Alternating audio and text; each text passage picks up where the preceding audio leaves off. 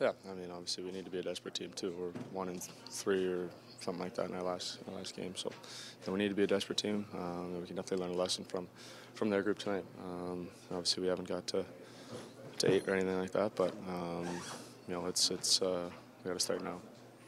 This is a team that is a pretty good skating team too. They looked like they clogged up the neutral zone. Didn't give you guys much.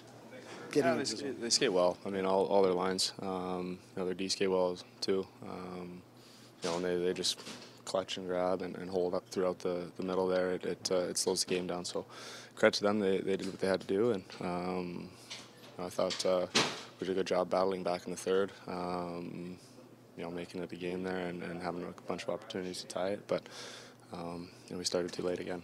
A couple of days ago, you and your teammates talked about how playing from behind is not a recipe for success. And it's also kind of wears on you. Maybe talk about the challenges of playing from behind constantly, it seems like, and, and the challenges that come when you're heading to the third period down by two.